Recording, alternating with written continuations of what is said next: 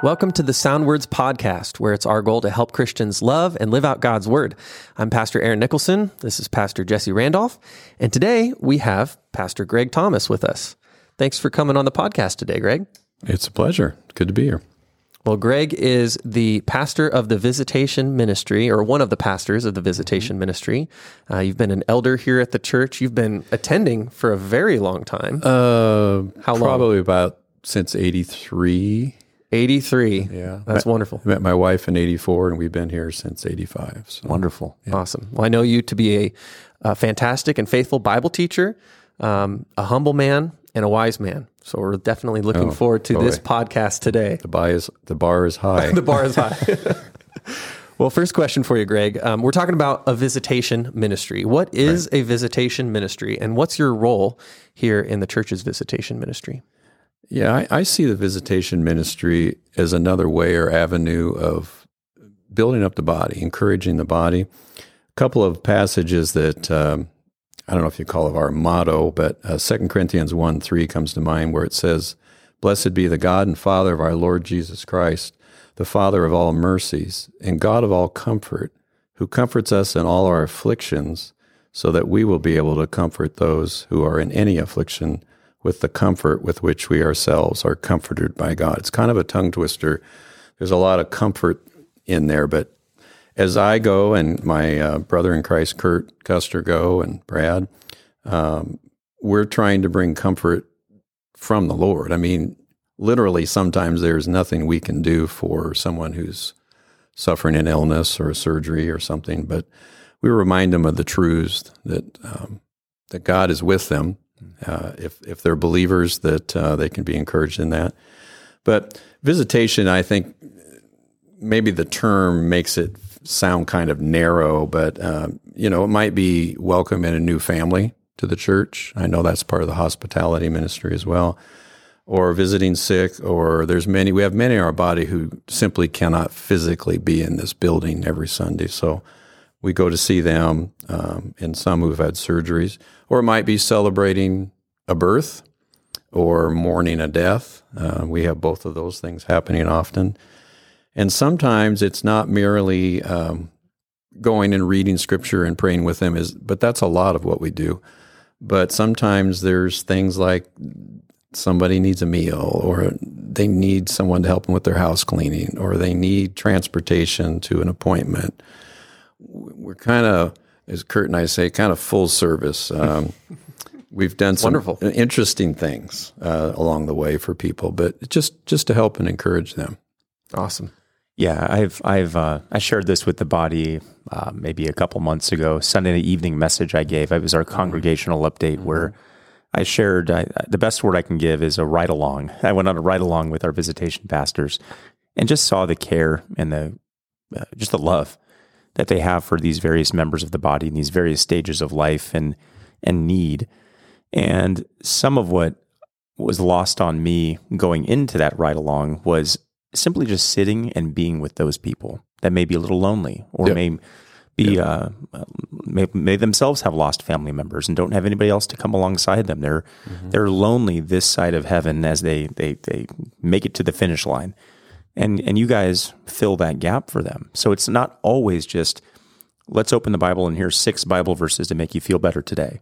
It's sometimes sitting with them, listening to them, their concerns, their fears, their worries, uh, listening to them talk about their favorite baseball team for a little bit and just kind of go back and forth and just provide companionship. And that's a real, you talk about shepherding in terms of the pastoral role.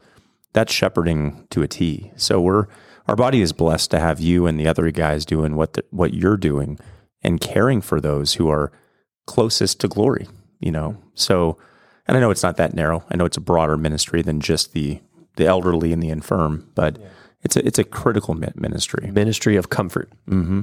Yeah, and that's a lot of it. Listening's a lot of it. Sometimes the best thing you can do is listen and not talk. Hmm. And sometimes you just remind them this is where the Lord has you. It's difficult, but this is where the Lord has you. Yep. And Always think of Job's counselors. They were most effective when they sat and just didn't open their mouth, right? Yeah. correct. Yeah. All right, Greg, who um, who should be visiting the sick? Is this a ministry that's just for pastors and elders or for others as well?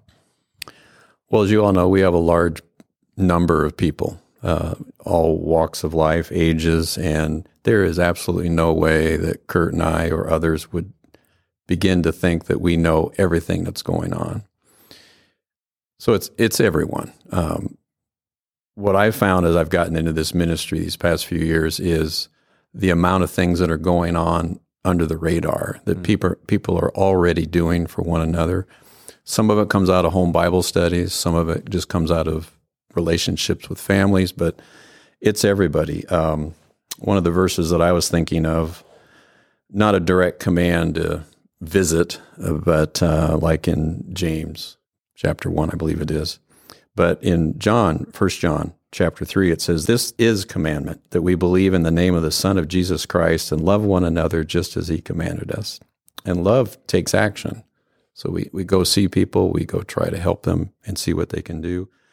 Um, it's how we express our love. So I've been amazed how many times when the Lord has brought someone to my mind and I call them, something's going on mm-hmm. in their life. So I would encourage people as they as as you're going through your day and some it, just somebody keeps coming into your mind. Maybe you don't know that something specifically is going on in their life, but give them a call or stop by or or something or send them a card, send them a note. And we have to be sensitive to certain people. Um, some people want everybody praying. Some people want just a few people. It's just a just a personality thing. They they are a little more close to the vest, so to speak. So you have to be sensitive to that. And if they're in the hospital or in the rehab things, you have to look out for their rest time. And mm-hmm. but yeah, it's everybody. It's not.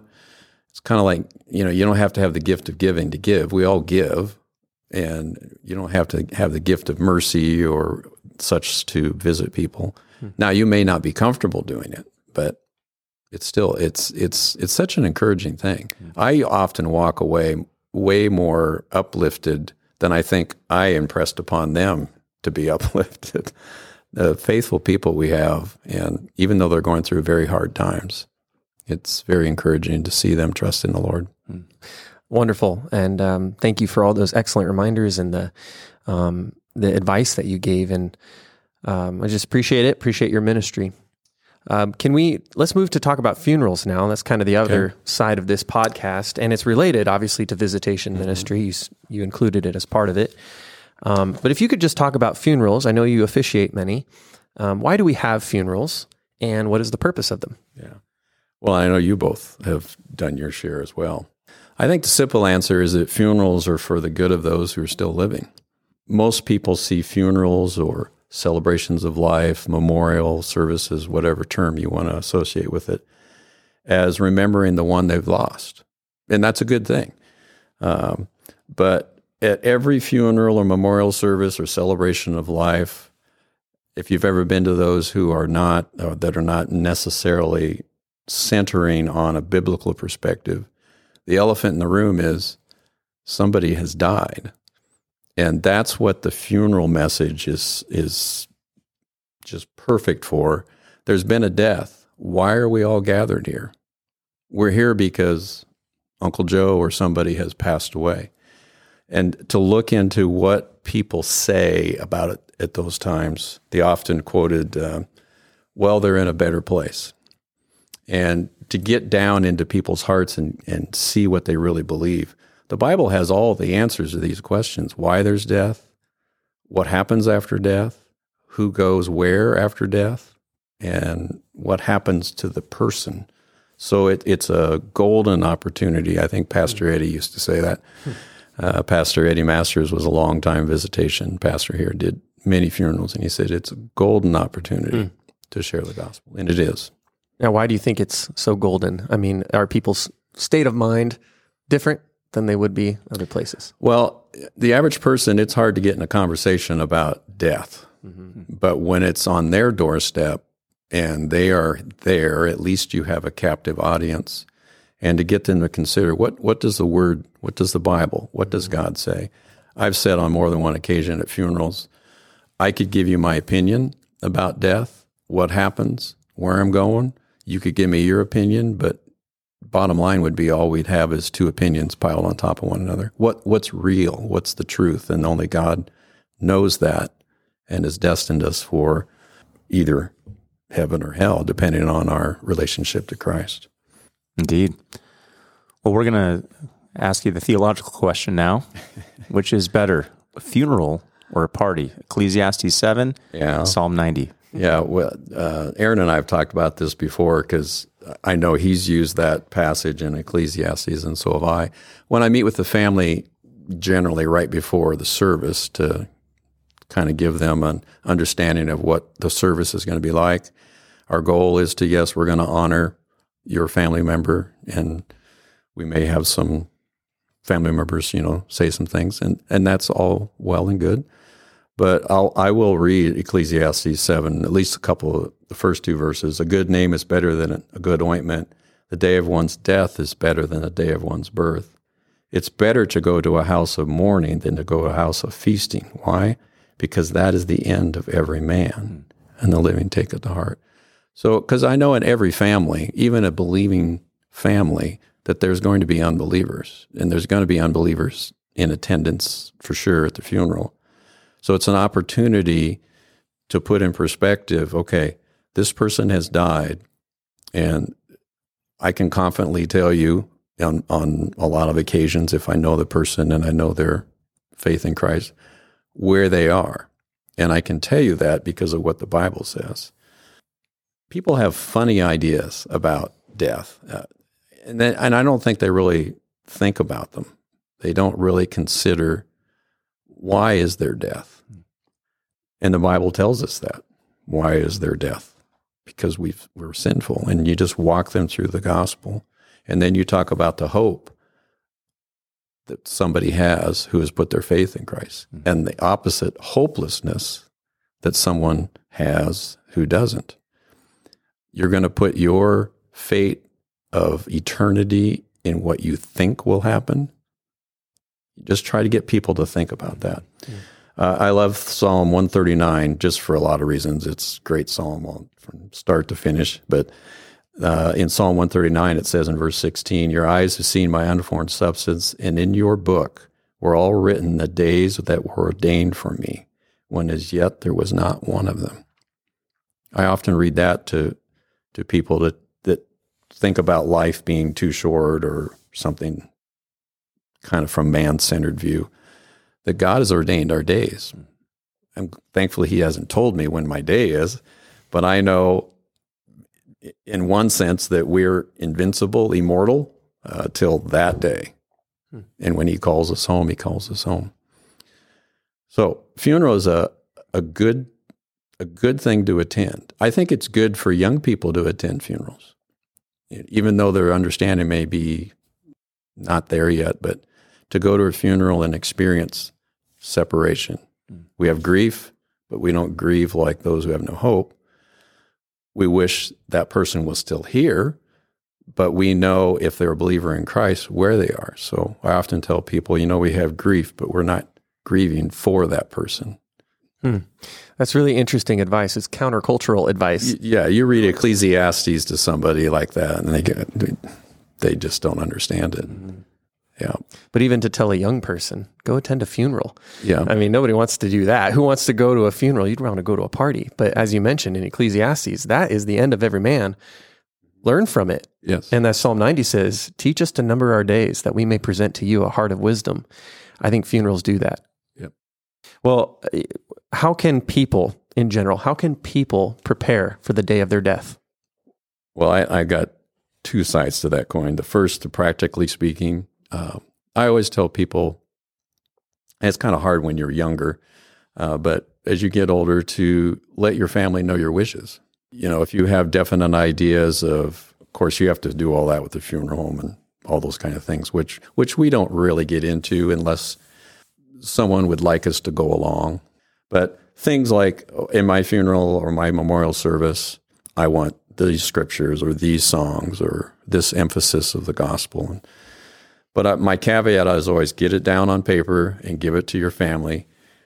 But I'll tell you this if you're sweating over the details, you won't care. your fam- it's for your family. Like we said, the funeral is for the living. But spiritually speaking, we do prepare for death. Um, those who won't think about death, that keep putting off thinking about, you know, am I right before God? That we must understand why there is death. And that's another thing. Usually in my messages at, at funerals or memorial services, I always talk about those three kinds of biblical death: the physical death, the spiritual death, like in Ephesians 2, are dead in our trespasses and sins, and then eternal death, that where we will be forever and ever because of our spiritual separation. If we die in that separation without faith in Christ, we are eternally in hell. Um, so preparing for death would be you want to avoid the eternal death. Um, we're all going to live somewhere eternally. We're eternal beings. And often I get questions about heaven and relationships. Will we know one another? And I always say, you know, there's a lot of things we don't know, but I know one thing God created us to have a relationship with Him, and we're in His image, and He's created us to have relationships with one another. Uh, I don't think in glory that we're going to be relationship less, that we will have relationships in, um, in some form. So it's it's encouraging, but yeah, preparing for death is avoiding the eternal death and obtaining eternal life through Christ. Amen. And that's what hopefully, as these funerals go forward, you know, Israel saw funerals. Was it you that gave all those statistics about how many died? Yeah, I think. Oh, yeah. yeah. It, you know, there's a constant funeral going on. The reminder is the wages of sin is death. And the death rate hasn't changed, has it? So No. it's hundred percent. Everyone needs to think about death. Um, good to mention the the material side of things, uh, the details of your funeral. But I really appreciate, yeah, thinking about eternity, where you're going to spend eternity. If you don't know the Lord, repent and believe. If you do know the Lord, live for Him, because you only have so many days, and you're storing up crowns in heaven that you'll one day receive, um, and you'll give all the praise to God. Right. And we don't know our appointed day. Yeah. Well, thank you, Greg. Really appreciate you being on the podcast today, sharing your insights and um, just encouraging us to, to visit people in their distress and to um, think about the day of our death because it's coming for all of us. Um, we appreciate you and your ministry to this church. Well, I appreciate the opportunity, and I would just encourage people just just be sensitive to the people around you. Take the opportunity. If you just look, there's people that need visiting, need help, need a meal, whatever. And our body, as I've said before, it, it just warms my heart that you know Bible studies and things that are taking care of things even before anybody else knows about it. That's the way it should be. Indeed. Awesome. Well, may we continue. Jesse, do you have anything to add? No, final word is going to go to God and his word in 2 Timothy 1:13. Retain the standard of sound words which you have heard from me in the faith and love which are in Christ Jesus. Thanks for listening to the Sound Words podcast.